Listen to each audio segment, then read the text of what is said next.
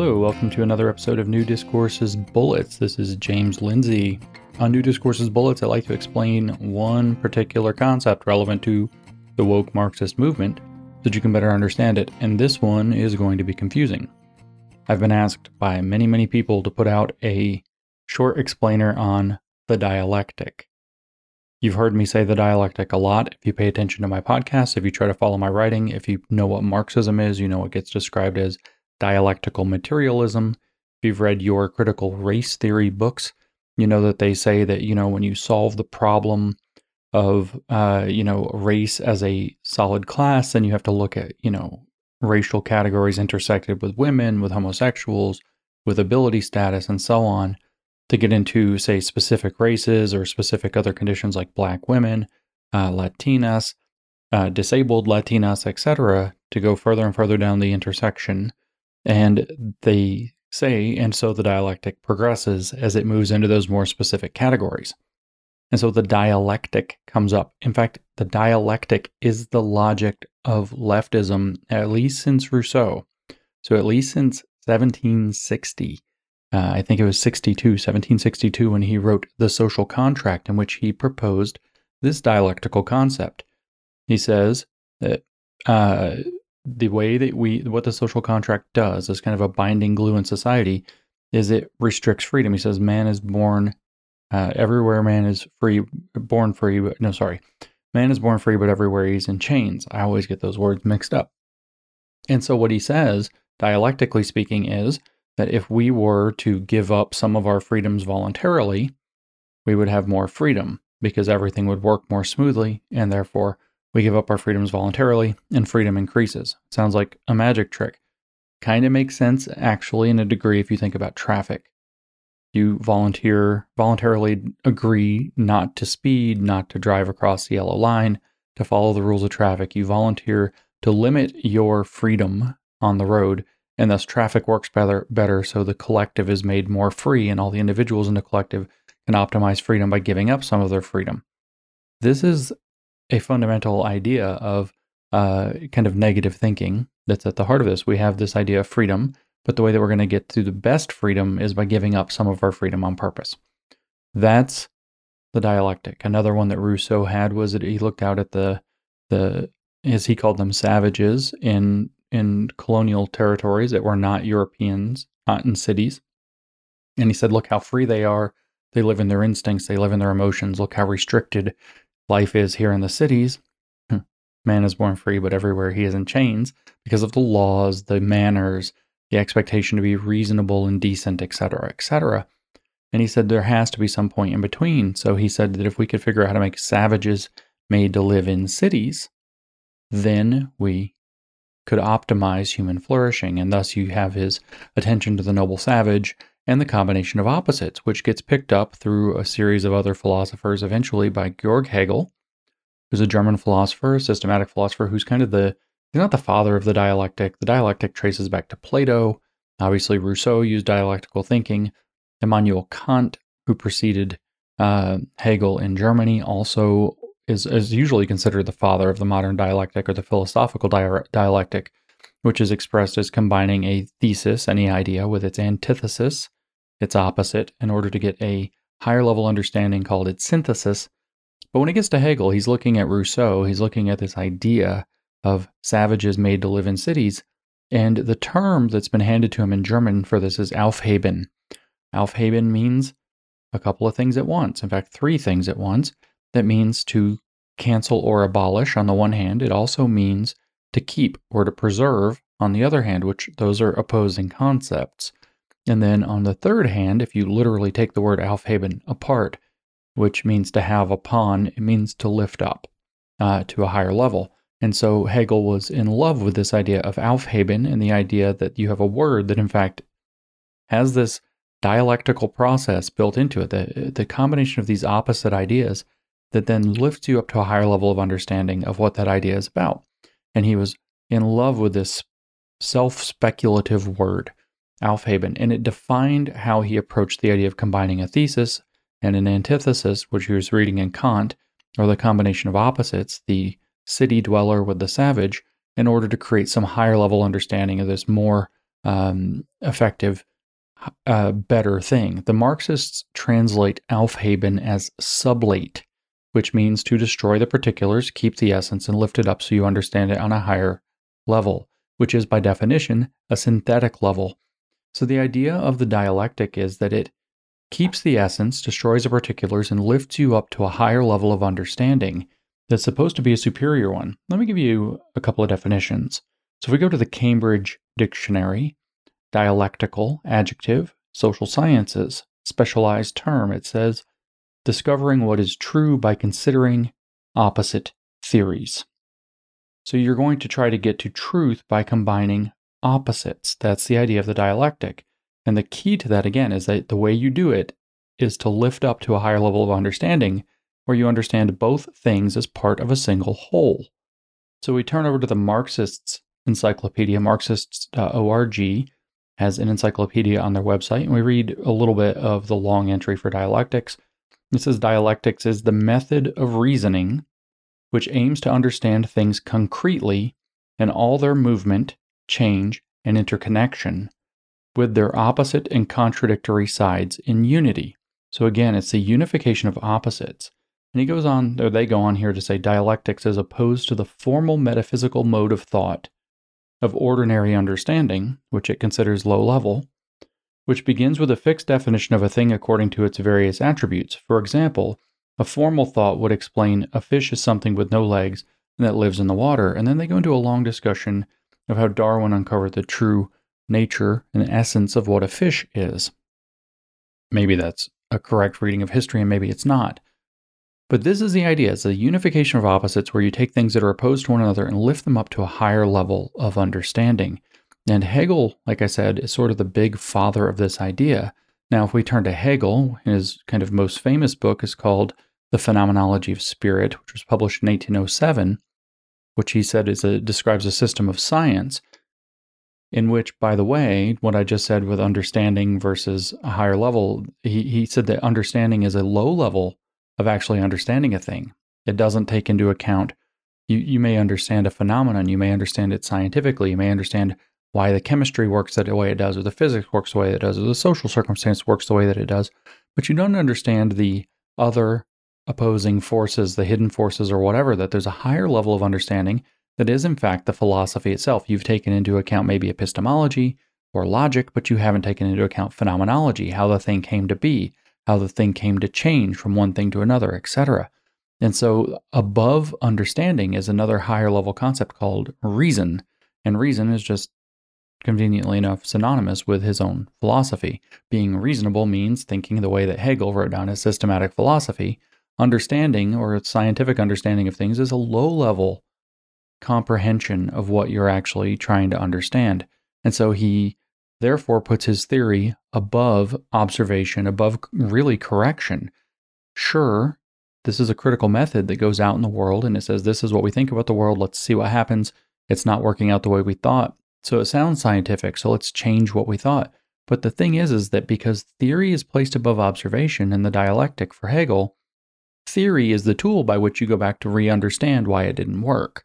And so you never actually get away from theory. You only go back to theory to explain away rather than to explain why what you're seeing doesn't work. And that should resonate with you if you've watched leftists in action because the engine of the left for at least since 1762, whatever that works out to mathematically, real quick, we could do the math, I guess, was at 260 years. At least since then, at least since 1762, the logic of leftism has been dialectical leftism which I insist is a religion, a religious belief, a set of uh, articles of faith bound together, inspiring duties of conscience, but that's a topic for another day. This religion defines how the left thinks. That's why that's familiar. So, what does Hegel say in this phenomenology of spirit about the dialectic? Well, he's Hegel's famously hard to read, famously hard to understand. So, he gives this explanation The dialectic is the process of its own becoming, the circle that presupposes its end as its goal, having its end also as its beginning, and only by being worked out to its end is it actual. There's not a very useful explanation of what the dialectic is. But what we're talking about, I've already said, is that we're mixing opposites So you can think of that on a horizontal dimension, right? You have imagine it's like on the desk. You draw one thing over here and you draw the other thing over there. You have the thesis and you have its antithesis. You have the idea and you have its its opposite or its negation. You put them side by side. That's like a horizontal plane, right? And so you're going to mix them together and try to understand them from some higher view. Those are your opposites. So you have this horizontal movement between the opposites that you can see them pass into one another. And a famous example that I think actually traces back to Hegel, but I'm not positive, is you can have this apple and you can have that apple. You call that thing an apple, you call the other apple thing an apple. Maybe it's a red delicious and a golden delicious, but you call them both apples. That's a mystery. And so something of appleness transcends whatever each of those particular apples is. And so the under higher level understanding is appleness or being an apple. And both of those things have it. So these opposites, a red apple and a yellow apple, kind of pass into one another horizontally, but there's an upward understanding of whatever it means to be an apple. It categorizes them or captures them both. Of course, all that's happening is categorization. And this is, you know, a very clunky way to think about it because he's actually taking it as a tool of transformation. But what you have, again, is you have opposites on a horizontal level and you have a vertical dimension of understanding on a higher plane. Of course, when you believe you're understanding on a higher plane, you start to make yourself into a priest that's going to tell all the stupid people who don't understand the difference what the difference is. You're going to become their intellectual or political master. And that's really what the point of the dialectic is. It's to make things complicated so that you can sit on top and tell people what they are by mixing together opposites in a way that don't make sense. But the dialectic is the combination of opposites so that you are claiming to see them from some higher level that is necessarily synthetic and in which they are both sort of true or part of what's going on. So um, Hegel framed this out as the idea of abstract and negative combining into something more concrete, which is actually by what he means. And we heard that in the Marxist definition. What he means, though, is a more complex understanding, a thing that takes into account more of the causes. So everything that has been left out of what we're looking at has to be added in and synthesized to it. And eventually, for Hegel, this reaches up to the level of the absolute, which is God, which is the perfect idea that leaves nothing out, has nothing that it ignored, nothing that it overlooked. And this is the kind of thing, like I said, that empowers people who think that they're wizards, that they're priests, that they're better than us, and they're going to be able to tell us because they are the only ones who understand the true systemic and structural complexity of the world by understanding more of its causes than we do, and therefore they're going to tell us what's going to go on. Now, for Hegel, the quintessential dialectic was between being and non being, being and nothing, as it were, that which is and that which is not but in some sense, that which could be, or maybe even should be. So for him, you can have being and nothing, that which is and that which is not. And you can look at them from above a higher level and say, well, that's what's becoming. It's becoming something or it's diminishing and becoming nothing. So becoming is a higher level concept. It but that, that captures both being and non-being. And this was his fundamental idea, his fundamental dialectic that being and non being combine into a process called becoming. This is why his book is called The Phenomenology of Spirit, which examines the phenomenon of the spirit of society. How does the spirit of society come into being from non being, from nothing? And it's that in some sense, they're like a red apple and a golden apple. The one apple being, well, it's everything. What's being? It's that which is. Uh, there's no real clarity or everything that is, is. Well, the only thing that makes it different is that which is not. And so you can only understand the idea of is or being against is not or non being or nothing. And so they're actually in a harmonious relationship with one another. And you understand that the idea of transformation, transmutation from one thing to another is, or becoming, is the true nature that captures both of them. And so for the Hegelian dialectical leftist thought, becoming a transformation, a process of transformation, is the essence of reality. It's not a world that is, it's not a God that is, it is a God and a world that are in the process of becoming through the processes of human beings discovering how things are actually opposed to one another, often containing their own contradictions, and thus needing to be understood from a higher level. That which is eh, versus that which is not, but hey, maybe could be. So here's an example. This is one that will ring true with Marxists. We have a wealthy society, but there are poor people. That's a contradiction. So, what do you do? Well, when you see them from a higher level, you understand that a wealthy society could organize to redistribute wealth. And you end up with socialism, which in the modern day we call equity. Here's another idea we have a democracy. Everybody gets to have their vote, everybody gets to have their say, but people are not really equal. Some people have more money, they have more advantage. It's more it's easier for them to get to the voting booth. So what we need is we what we what we have is a, not really a democracy because it's not truly equal right? So what we need is a more equal democracy, which they've called in the past social democracy or inclusive democracy in the present day. That's more, that takes active steps to include those who are normally excluded. See, we can look at society as it is, and then we can say, well, what else could be, or what bad thing could not be, thus freeing us up from some oppression or bad uh, circumstance? And then how do we make society become that thing? So we redistribute wealth or we redistribute political enfranchisement. We redistribute opportunity, something like this, and we create a social democracy. That's what the Democratic Socialists or the DSA, the Democratic Socialists of America, for example, claim to be pushing. They're communists. That's what inclusive democracy, if you read, that's what they're talking about. When the Democratic Party gets on, on television and says, Joe Rogan is a threat to our democracy or Donald Trump is a threat to our democracy, what they mean is an inclusive democracy this is exactly what Lenin said when he said, We think about democracy. This is in State and Revolution back in 1917. He wrote this, and he said, When we think about democracy, what we actually have is a bourgeois democracy. It's only democracy for the bourgeois class, for the property holders, for the for the, the upper class people, and it, ex- it excludes everybody else who are actually the majority of our society, the peasants, um, the worker, the laborer. It excludes them. So what we need to do is create a social democracy is what he called it, with a dictatorship of the proletariat that will suppress the bourgeoisie because they have too much representation and elevate the proletariat because they don't have enough representation. But of course, they're bumpkins, so they'll be uh, represented by proxy by a council of experts or a council of stakeholders who speak on their behalf. And the word for council in Russian is Soviet, which starts to make sense of how this all works. And Here's another example of a dialectic. You have individuals, but we live in society, right? In a collective of a sort, uh, or in a society. We have individuals who live in society with other people, right? And so the, the answer to that is the collective or collectivism. Uh, and the idea, of going back to Rousseau, is that by being collectivist, in other words, thinking in terms of how our actions impact everybody else, instead of just thinking in our own individualistic ways, we set everybody more free. And so the collectivist is the dialectical synthesis of the individual who has to live in a society. So, in some sense, that's what Marx is going after when he says that the goal is for people in communism is to awaken to your true nature and realize that you are a human being. Human beings are truly social beings. And in fact, being perfectly social or truly social is what makes them human. What he's actually saying is that we are inherently collectivists. We are individuals whose individuality is created by, in fact, bowing to the collective to make sure the whole collective is upheld and everybody gets their equal shake.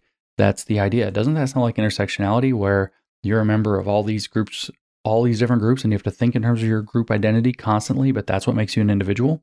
You're an individual who is a, happens to be, or not happens to be, who is defined by being, uh, you know, gay woman, person of color, whatever happens to be. The group intersectionality right? Your intersexual position in the structural hierarchy of society determines who you really are. But when we figure that out and understand that, that's how true individualism arises.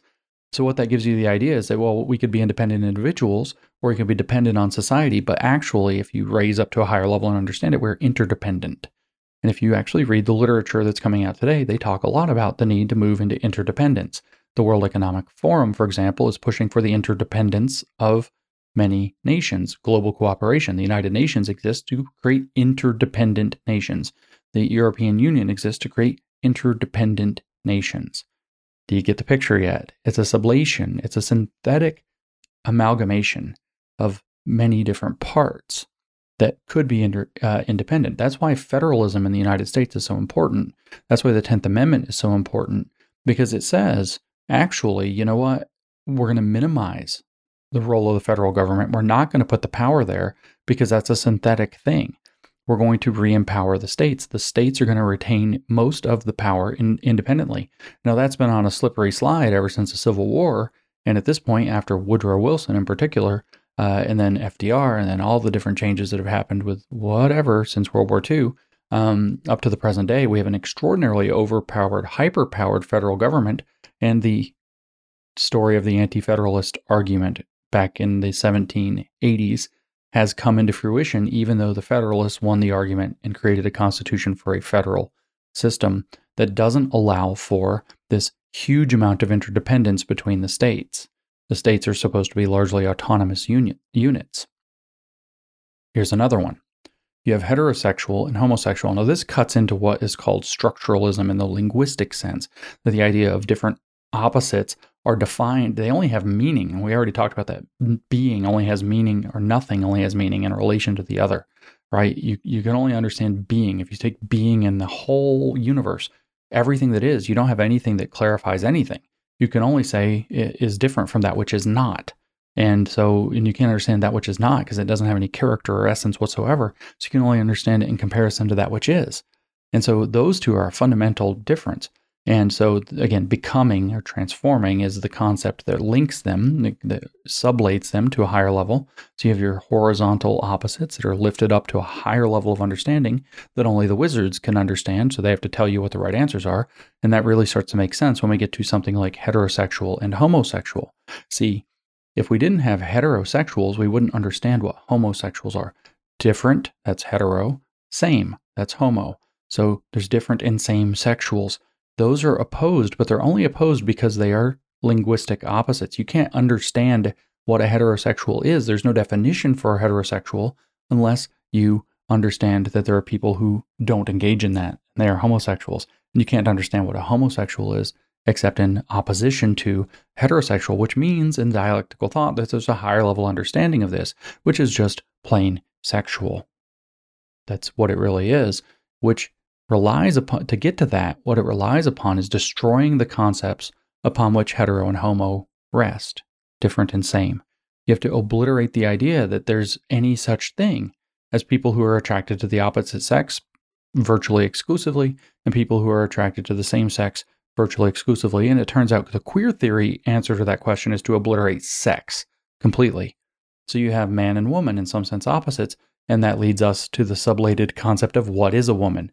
And I did a whole podcast on this before, so I don't have to rehash it too much here, but I'll remind you Ketanji Brown Jackson, sitting on the stand, told us what the point of what is a woman.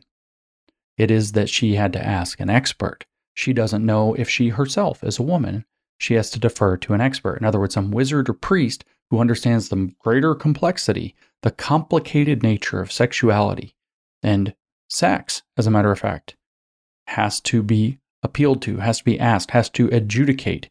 Are you a woman? Well, I don't know. Let me ask a. Turns out biologist was wrong answer, gender studies professor was the right answer. Let me ask that person. And they'll give you some gobbledygook that basically says that you can claim that for yourself if you're this kind of person and you cannot claim it if you are not. So it's just a power grab in disguise. Here's another example of the dialectic in process. We have equality, right? Well, not for minorities. So there's horizontal situation, which at points in history, and in some ways it may or may not be true, or may certainly was true at certain times in history. Maybe it's not true now, but they can gin up the narrative. You can make people believe it. So we have equality, but not for minorities. Hmm, there's a contradiction. What do you do? Well, you redistribute shares so that groups and citizens are made equal. We call that equity. That's literally the definition of social equity coming out of the public administration field starting in 1968. And so equity is an administered economy in which shares, whether they're social, cultural, or material capital, is redistributed so that citizens are made equal. And doesn't that sound like they've just lifted up into the cultural and social realm as well as the material realm the concept of socialism? Of course it is. That's exactly what it is. Equity is socialism lifted up to a higher level that incorporates more pieces. But equity has to be administered, just like socialism had to be administered. And we all know that that's not fair. Even Lenin knew that wasn't fair, even though he ran a Soviet socialist republic. That's not fair. So you have equity, which is supposed to be fairness, but then you have it administered, so it's unfair, as you might have noticed. Ibram Kendi says that you have to use discrimination in order to get over discrimination. He says the only remedy for past discrimination is present discrimination. The only remedy for present discrimination is future discrimination. Well, that's still discriminating, right? Well, that's not fair. Well, in the long march of Aufheben, or the long march of sublation, or the long march of the dialectic, that unfairness of administered equality, equity, will turn into justice, which is when it happens all by itself, which is what Marx called communism, which is when we realize we are truly social beings who completely and willfully and eagerly and willingly, absolutely for every level, uh, willingly redistribute social, cultural, and economic capital because it's just the way we do. Not even it's the right thing to do, it's because it's what we truly are as people. Okay, here's another example. For Herbert Marcuse, you read One Dimensional Man, which is the book that set the trend for the left since 1964, we live in the logic of Herbert Marcuse today. I did a couple podcasts on that. Done many podcasts on Marcuse. I'll do some long form ones on One Dimensional Man soon. Well, he's arguing through the second chapter of that that you have these two opposing forces. And we see this again in his essay on liberation, for example, socialism and capitalism. And he says, well, socialism really has the idea, but it just can't produce. Capitalism, on the other hand, produces, it gives the goods, but it can't do so in a way that takes care of everybody. And thus, it creates social inequality. That's not sustainable. It uses up the natural environment. That's not sustainable. It's destroying everything. It's creating needs where people, you know, you get your needs satisfied, so then you can go on to some other things, and then you need that. You don't know how to get through your day without ice cream. You don't know how to get through your day without, you know, your your cell phone and all the stuff on it. Blah blah blah. So it creates more and more needs. Well, that's not sustainable. And so, Aufheben, we put them together. We get sustainable and inclusive capitalism, which is what the World Economic Forum and the United Nations are pushing for. Incidentally, that's literally what they call it sustainable and inclusive capitalism that's to be achieved through the sustainable development goals of the United Nations and also ESG, environmental, and social, and governance uh, scoring determined by stakeholders who are going to run a new form of capitalism called stakeholder capitalism that will be geared through ESG to become sustainable and inclusive. And you have the fusion of material and social and cultural capital in a socialist mindset into one thing called sustainable capitalism or inclusive capitalism. And there you see another Aufheben, another synthetic creation that, by the way, isn't going to work. Now, as a final point, I guess, uh, the dialectic always moves left.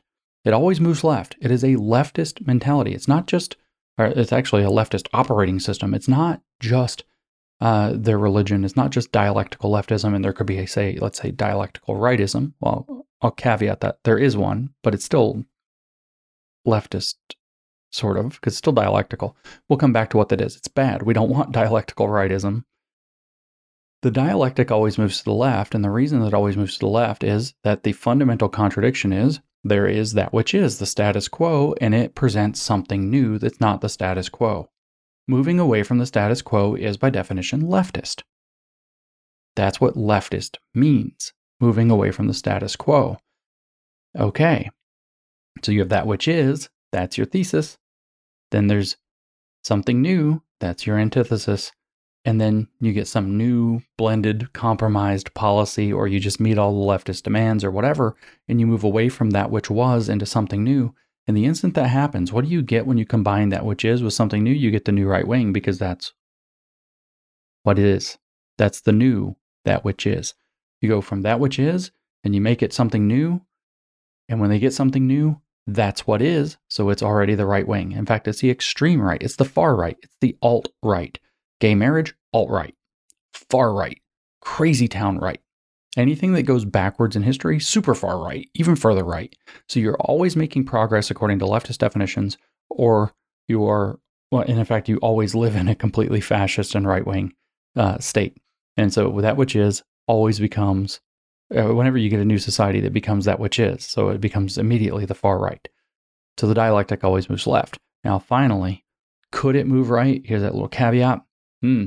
Yeah, that's called fascism. That's literally the definition of fascism. Why is fascist like the Nazis? What were they? The National Socialists. Huh. Why are they always socialist groups that cleave to what? It, what is fascism? Fascism, you could say, it's a fusion of the corporation and the state. Well, communism does that. It creates there's one corporation called the USSR or the CCP or whatever, and it kind of rules all the other corporations.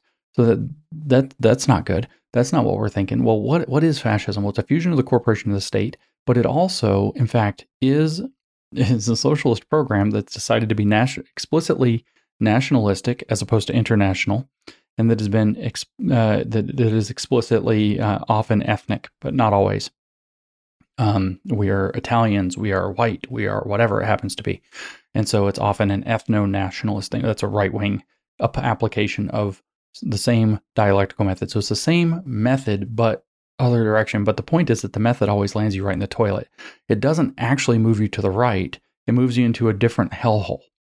It just happens to have certain elements that are let's conserve the existing society, let's conserve our ethnic heritage, um, kind of in caricature or in pastiche. This is why you have to worry about reactionary movements because reactionary movements, say like the one happening today called neo reaction, are actually buying into that kind of mentality. It's like preserving tradition by pastiche. You know it's fake, you know it's synthetic, but you're going to force it anyway. And it's just the same process. The problem is the dialectic. The problem is the process of using negation to make progress, to cut down in order to get somewhere. That's actually the problem. And so I don't know if this is a clarifying definition or explanation of the dialectic, but the dialectic is the combination of opposites so that you can see them from a higher perspective that only the wizards can understand. Fascism has its own wizards, communism has its own wizards, doesn't matter who they are. They're the super special priest class that they're the only ones who can understand the actual mysteries of the complex society, what it means to truly satisfy uh, the complex situation where opposites have been unified into a more cohesive understanding that's taken into account more and more and more of the pieces, etc. So that's your explanation of the dialectic. No way I could have done this fast. Everybody wants a short, succinct 10 minute one. Well, it's a combination of opposites, so you can see from a higher perspective, which is necessarily synthetic. And because it's synthetic, it's not organic. And because it's not organic, it's not going to work.